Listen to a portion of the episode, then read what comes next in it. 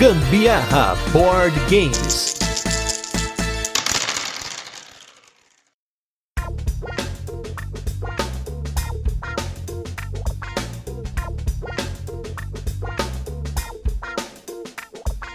Fala galera, beleza? Aqui é Gustavo Lopes. Eu sou a Carol Guzmão e esse é mais um episódio do Gambiarra Board Games, o seu podcast sobre jogos de tabuleiro que faz parte da família de podcasts Papo de Louco. E nesse 85 episódio de resenhas e curiosidades, vamos falar de um jogo de um designer nacional inspirado no xadrez viking, um pequeno jogo assimétrico de skirmish do Luiz Bruet, o Valknut.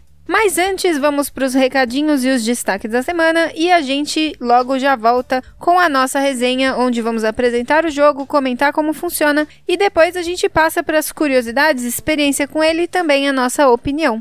E começando aí pelos destaques da semana, na verdade, esse é um destaque que, se eu não me engano, já tem uma ou duas semanas, mas a gente esperou um pouquinho para poder falar dele, que são os jogos da série Andu né? Para quem não conhece a série Andu, ela está sendo lançada aqui pela Paper Games. São jogos naquele estilo de investigação, no qual você tem um mistério, tem uma história e você tem que desvendar através das mecânicas de jogo. Nós jogamos aqui quatro histórias do Andu, sendo uma delas uma promo que a gente recebeu da Paper Games e as outras três caixinhas que foram lançadas aqui no Brasil.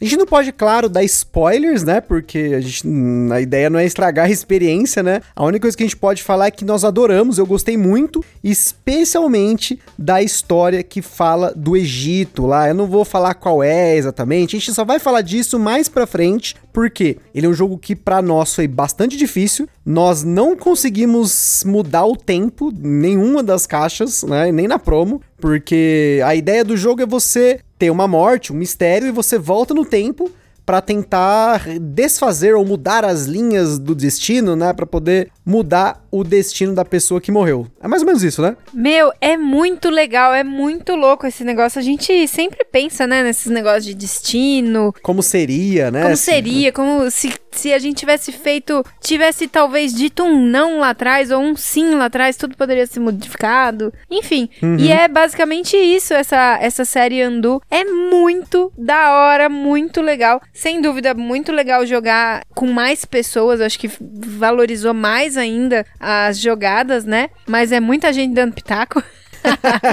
Só que, cara, muito da hora. A gente perdeu, infelizmente. Todas. Todas as quatro partidas que a gente jogou. Pois é perdemos, mas assim, independente disso, foi muito divertido. A gente se interessou pra caramba na história, em tudo que ela trazia de minuciosidades, assim. Enfim, mas foi muito legal mesmo. Até na própria caixa orienta que depois de jogar e perder, se, você, se a gente perde e tal, que fique um bom tempo sem jogar. Então a gente tá nessa pausa, deixando o jogo um pouco no limbo, uhum. pra poder esquecer um né? pouco e depois voltar a jogar. Vamos ver se nesse final de semana aqui da gravação desse cast a gente tenta jogar de novo, porque já tem algum tempo já. E assim, são muitas opções em cada carta, são várias cartas, tem muita coisa que você não vê durante a partida, que não abre durante a partida. Então, mesmo se você ganhar, deve ser legal você jogar de novo para tentar ver outros caminhos da história, o que poderia acontecer. Mas a gente tá fazendo um trabalho bem minucioso, como até a Carol mencionou aí, como uma das características da série Andu. É uma história bem minuciosa, bem bacana bacana para a gente poder fazer um episódio para vocês aqui sem spoilers, mas com muito conteúdo. E até um comentário que, diferente dos jogos da série Elementar, que a gente já comentou aqui no podcast, mesmo que você jogue esse jogo uma vez, talvez dê para você jogar de novo. A gente quer ver essa experiência para ver como é que vai ser.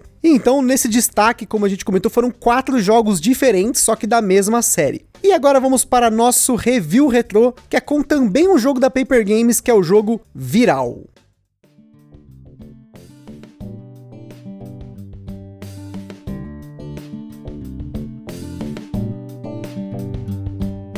Viral foi o nosso 28 podcast aqui do Gambiarra Board Games, que a gente falou sobre esse jogo que você é um vírus tentando atacar os órgãos de um paciente, né? Cada jogador controla um vírus diferente e você tem ali um controle e influência diária em cada um dos órgãos para pontuar, você coloca os órgãos para entrar em crise e é uma temática que nesse momento eu não sei se ela tá tão bacana, mas foi um jogo que a gente jogou com pessoas novas, né? Com, no caso aí com a Gabi, com a minha cunhada e com a minha sogra, e eles gostaram bastante do jogo, especialmente o Gabriel, que é o, o namorado da Gabi, ele gostou ba caramba desse jogo, nossa, ele não parou de falar depois dele. Inclusive, já dando um spoiler, ele vai fazer parte de uma gravação que a gente vai soltar aí, se eu não me engano, no começo do mês que vem, que ele comenta sobre a experiência dele de jogos de tabuleiro com a gente e aí vocês vão poder ouvir ele falando um pouquinho do Viral. É um jogo que fazia tempo que a gente não jogava aqui, especialmente porque o setup dele para dois jogadores nem sempre é tão legal, tem que lembrar de umas coisinhas assim, tem que ficar controlando tipo um dummy player, mas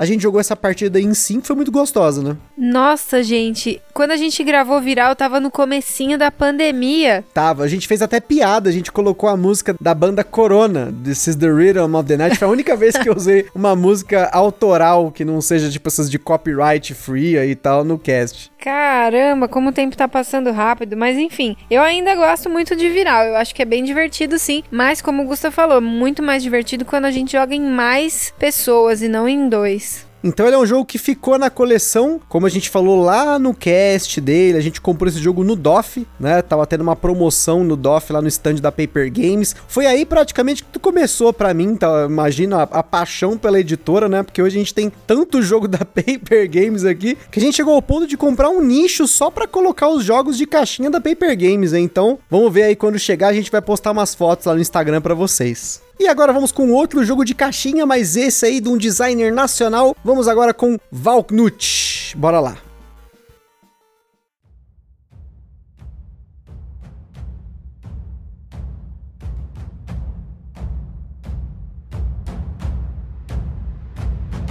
Valknut é um jogo para 2 a 4 jogadores lançado no Brasil pela editora Conclave, com partidas cuja duração variou bastante na nossa experiência. Teve partida de 30 segundos até partidas de quase meia hora, mas você logo vai entender o que, que foi que aconteceu. Inclusive aí, por favor, se você que sabe aí de idiomas nórdicos, aí a gente não sabe se é Valnut ou se é Valknut. Então a gente vai falar os dois aqui. Igual que até lembra do episódio do Fei, que era Fei, Fai. Enfim, a gente tá no Brasil, a gente, a gente fala como quer, né? Enfim, dentre as mecânicas presentes no Valnut, temos colocação de peças, pontos de ação, jogadores com poderes variáveis, movimento em grade e eliminação de jogadores. Pois é, o jogo possui eliminação de jogadores, que, claro, só afeta o jogo em 3 e 4 jogadores. Na nossa escala de complexidade, ele bateu 2 de 10 por conta do modo Ragnarok, porém, se você jogar no modo 1x1, considere ele aí 1 na nossa escala. Você encontra o Valnut numa média de 90 reais, que é um valor ótimo pelo que o jogo entrega e pela qualidade dos componentes. Além disso, ele é um jogo independente de idioma, do jeito que a gente gosta tanto. O Valnut é uma interpretação moderna, uma reimplementação moderna aí de um jogo viking chamado Hneftafall. Eu não sei falar esse nome, mais pra frente uma pessoa que sabe falar vai falar para vocês como que se pronuncia esse negócio aí. Que é um tipo de um xadrez viking, vamos dizer assim, né? No jogo, cada jogador controla uma facção assimétrica, duas se você estiver jogando o modo Ragnarok tentando eliminar a facção ou as facções adversárias, ou mesmo sobrevivendo até o final para ganhar por pontos. Durante um turno, o jogador da vez pega uma das três cartas de terreno abertas na mesa e posiciona essa carta, conectando-a ortogonalmente a uma ou mais cartas já colocadas na mesa. Então ele tem a opção de despachar um membro do seu exército, caso a carta colocada tenha um símbolo do Valnut, que é um nó de três triângulos, e, de acordo com o número estampado na carta, ele pode mover seus guerreiros pelo tabuleiro formado pelas cartas.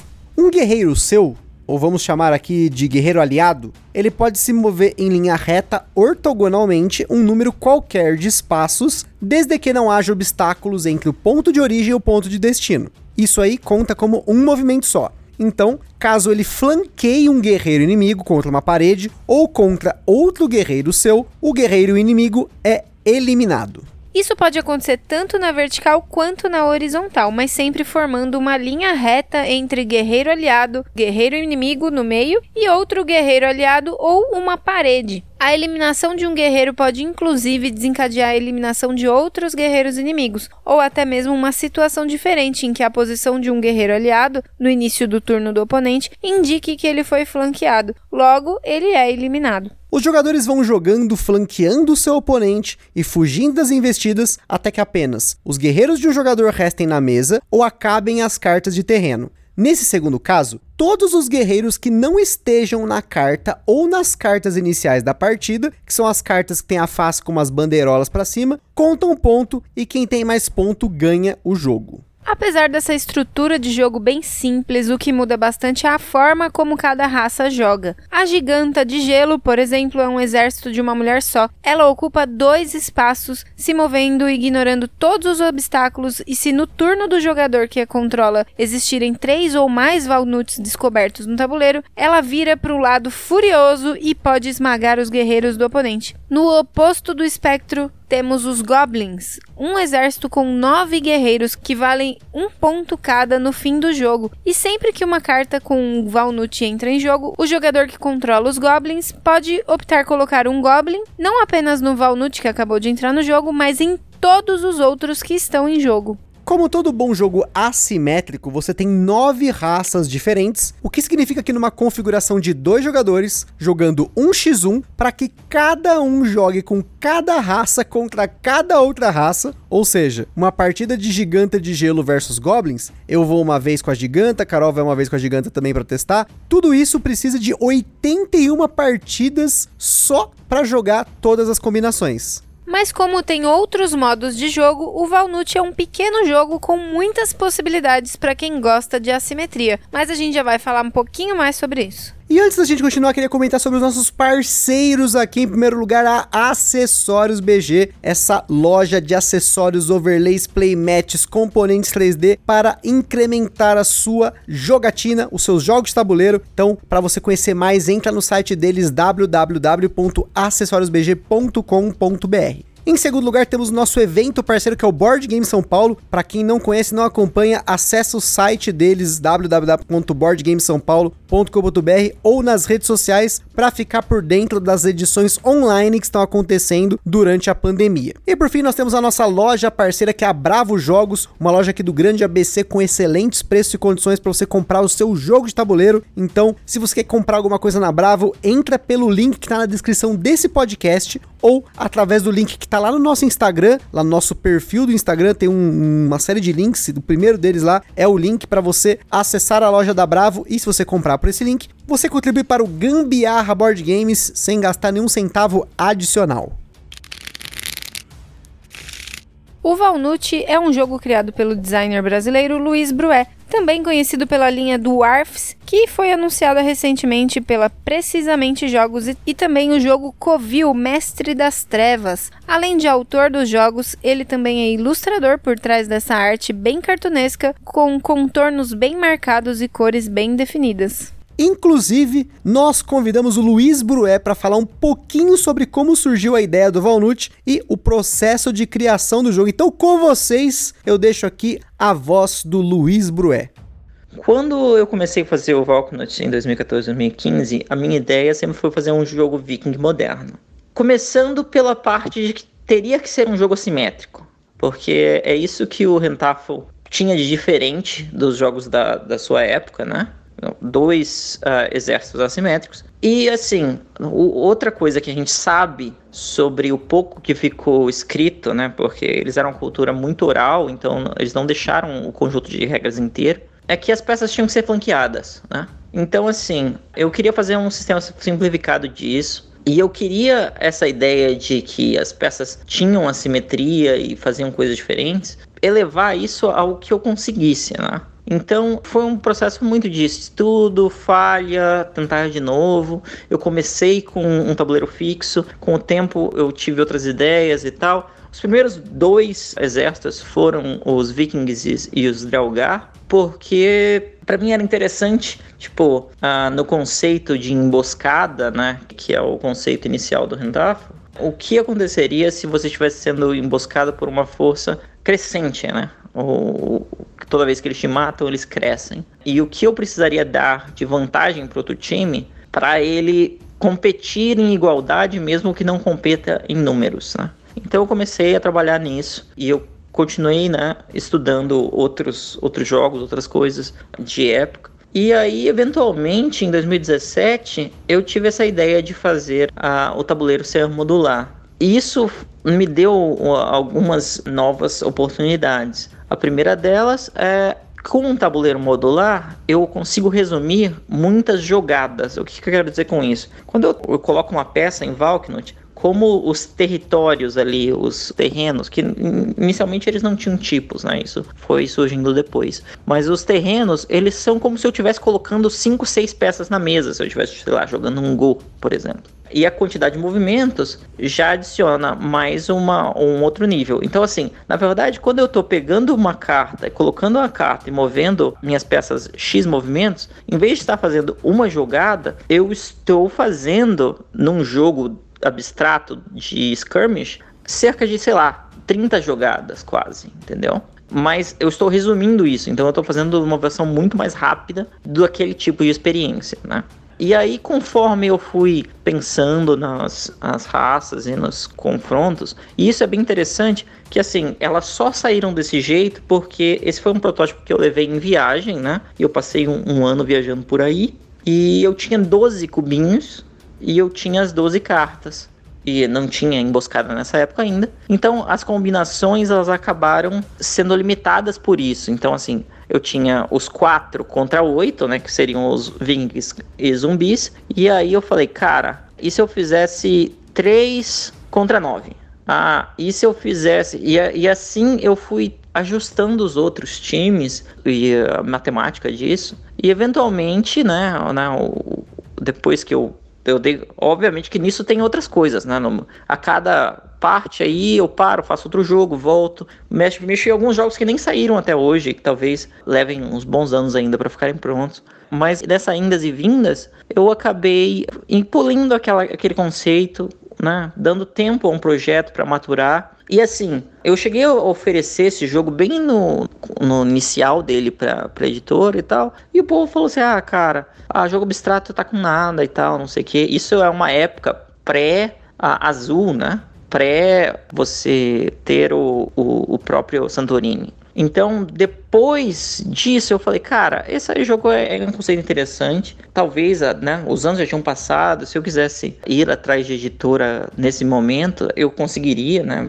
mais fácil, porque você vai construindo, né, uma fanbase e contatos e tal. Mas eu falei, cara, esse é um jogo fácil de produzir. Eu quero tentar fazer por mim mesmo e ver no que dá. E eu quero ter essa liberdade de poder me apaixonar pelo tema que eu quiser, entendeu? Sem ter que ficar preso em alguma coisa. Isso acaba sendo útil para mim depois, né? Sei lá, que eu fiz um jogo em seguida do Valknut sobre fantasmas japoneses, né? Então, assim, é um negócio assim totalmente não tema mainstream assim. Então a ideia foi usar como teste esse projeto que eu me apaixonei, que eu levei bastante tempo fazendo. Então assim, o Valknut ele tem várias camadas de desenvolvimento e de balanceamento, né? Ele vai de uma peça a nove peças. Não só isso, você tem as cartas de emboscada que são para todos diferentes, você tem a, as habilidades que são diferentes. Mas não só isso, assim, eu também tentei deixar cada um deles, das nove tribos, né, as nove facções, representando um dos nove reinos da cultura nórdica. Com isso, sendo fiel à mitologia que eu sou apaixonado por. Na verdade, eu sou apaixonado por todas as mitologias, mas ah, em especial a, a, mitologia viking, que eu acho muito interessante. Então, para mim, foi bem enriquecedor dar o tempo para esse projeto que é pequeno, mas que recebeu muito carinho da minha parte e agora que foi publicado das pessoas que jogaram. Então, eu acho que todo o investimento de tempo foi muito bem gasto. E eu espero que as pessoas gostem de jogar e que seja um jogo que você tenha vontade de carregar por aí. E é por isso que eu fiz a caixinha pequena, porque se esse era o meu protótipo de viagem, eu espero que ele acompanhe outras pessoas em outras jornadas. E é isso aí. Obrigado. O Valnut foi lançado no Kickstarter de forma independente pelo próprio Brué e aqui no Brasil ele foi trazido pela Conclave. Algo muito bacana sobre esse financiamento é que, além da versão digital disponível para a galera experimentar o jogo, o Brué disponibilizou uma versão em preto e branco do jogo para imprimir e testar. Além disso, na página do Kickstarter você tem uma série de desafios solo que foram depois colocados para download por algum usuário na Ludopedia, em que você tem uma configuração do tabuleiro com as raças pré-definidas e tem apenas um turno para derrotar o seu oponente. Tem um desafio por raça e uma das coisas mais importantes aqui é você usar a forma assimétrica da raça que você está usando, do exército ali, para poder ganhar o desafio. Fica a dica aí dos desafios solo do Valnut. Inclusive, para quem acompanhou a campanha do Kickstarter, originalmente o Valnut seria um jogo para dois jogadores, e no meio da campanha foram adicionados os modos para três e quatro jogadores. Mas para nós o mais importante aqui foi a adição do modo Ragnarok, feito para que dois jogadores possam controlar dois exércitos, e nós vamos falar mais das jogatinas e isso muda totalmente o jogo. E em quatro jogadores ou no modo Ragnarok ainda tem a expansão Deuses e Monstros. Essa expansão tem nove deuses e monstros que ficam três abertos no início do jogo e sempre que um jogador coloca uma carta que tem uma corneta chamada de Gjallarhorn, ele pode escolher uma das cartas abertas para executar a sua ação.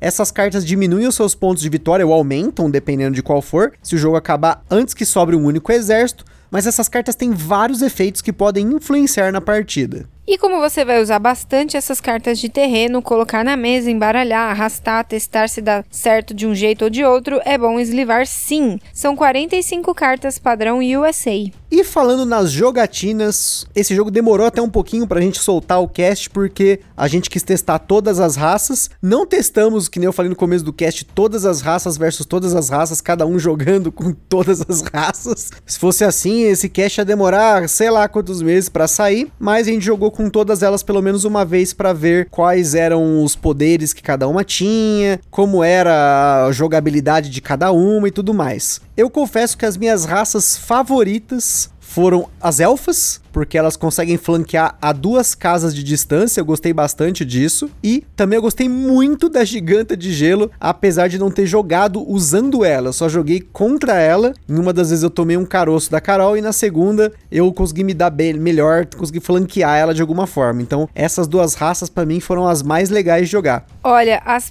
minhas preferidas na verdade são três. Gostei muito de jogar com o um anão. Anão é top, que ele permite que você ande sempre um movimento a mais, então é foda. Isso me ajudou pra caramba, foi super legal usar E eles ele. atravessam montanhas também, né? Esse é o esquema, né? Sim, e eu gostei bastante do dragão também, que você consegue aparecer num, num Valnut. E eu gostei bastante da giganta também, acho que, que favorece muito.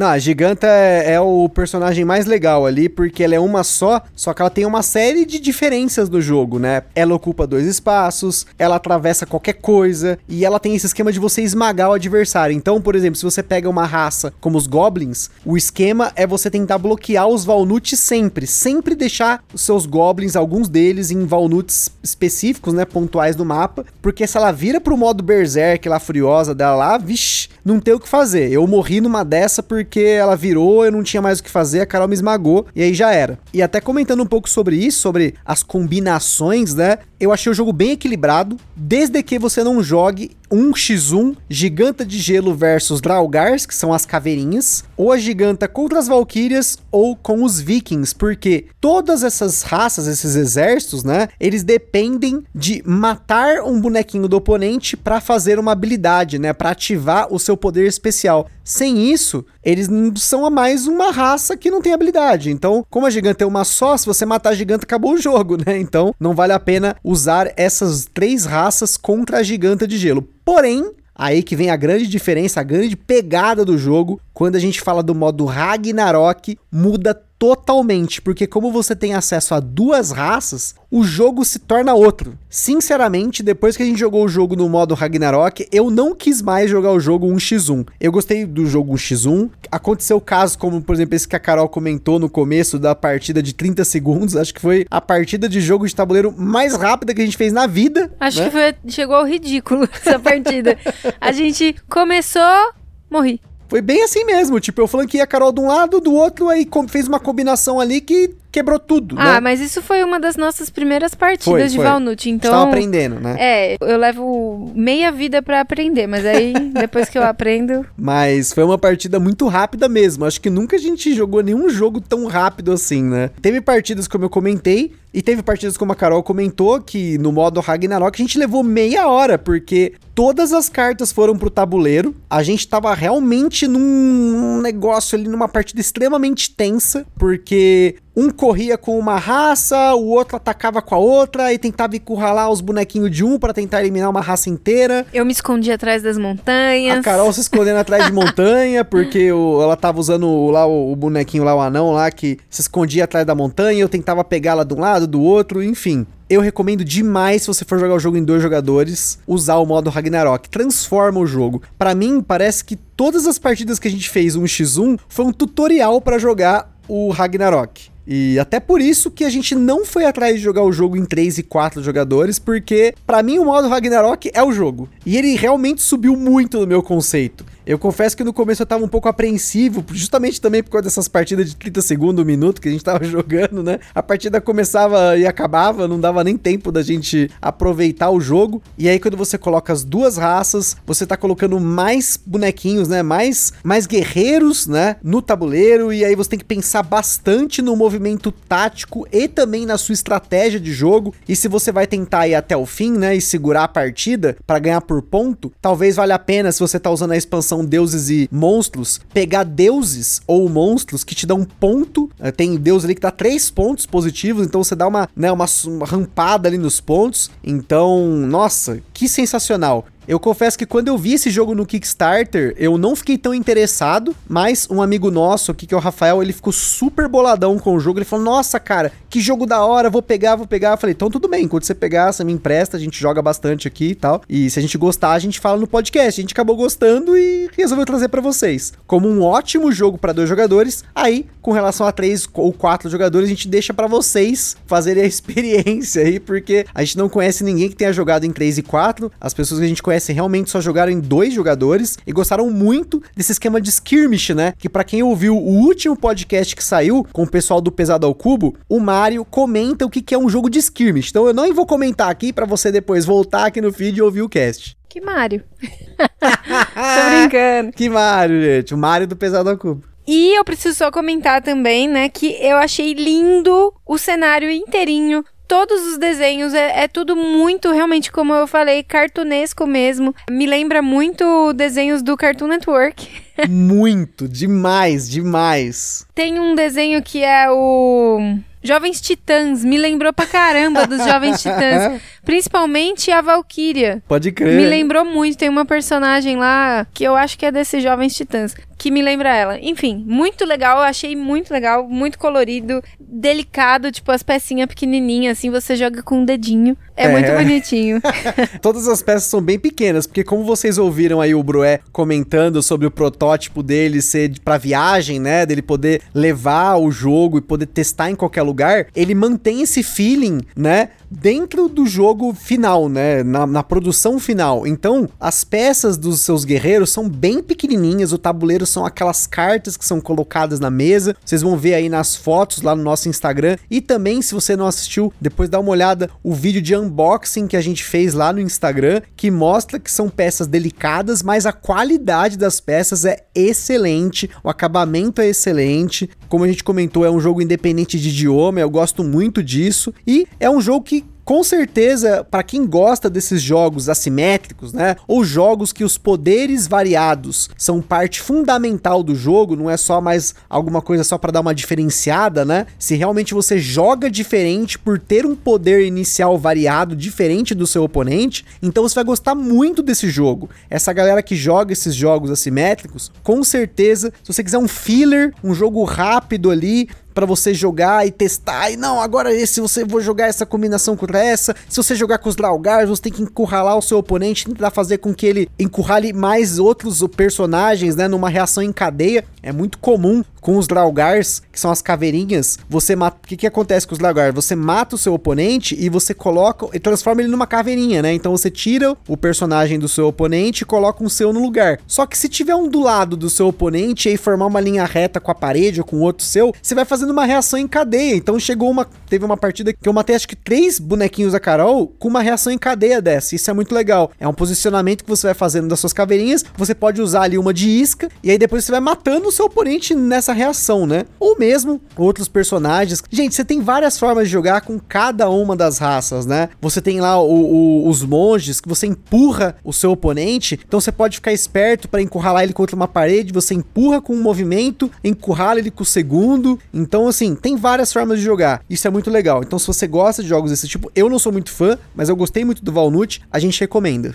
É isso aí, pessoal. A gente fica aí com mais um episódio do Gambiarra Board Games. Lá no site do Papo de Louco você vai encontrar alguns links para você conhecer mais sobre o jogo e até a produção de outros criadores de conteúdo. Tem um vídeo muito bacana do canal 3 Dus, que foi com ele que a gente aprendeu a jogar o jogo. Recomendo porque ele mostra passo a passo todos os modos de jogo. E no nosso Instagram também tem algumas fotos de uma das partidas de Valnut. E como sempre, se você jogou ou comprou alguma coisa que a gente tenha falado aqui no podcast, ou quiser sugerir alguma coisa pra gente conferir, manda mensagem pra gente no Instagram ou no e-mail contato arroba papodelouco.com. E se estiver jogando, marca a gente lá nos stories do Instagram pra gente compartilhar sua jogatina. E se você tem alguma coisa relacionada a jogos de tabuleiro, quer fazer uma parceria, você tem o nosso contato, por favor, preferencialmente pelo Instagram, porque recentemente a gente teve um problema com o e-mail, de um e-mail que não chegou. Então, o Instagram é certeza que eu vou olhar lá, né? E é isso aí. Compartilhe esse podcast com a galera no Facebook, no WhatsApp, Telegram e tudo mais. Espero que vocês tenham curtido. Aquele forte abraço e até a próxima. Falou, tchau!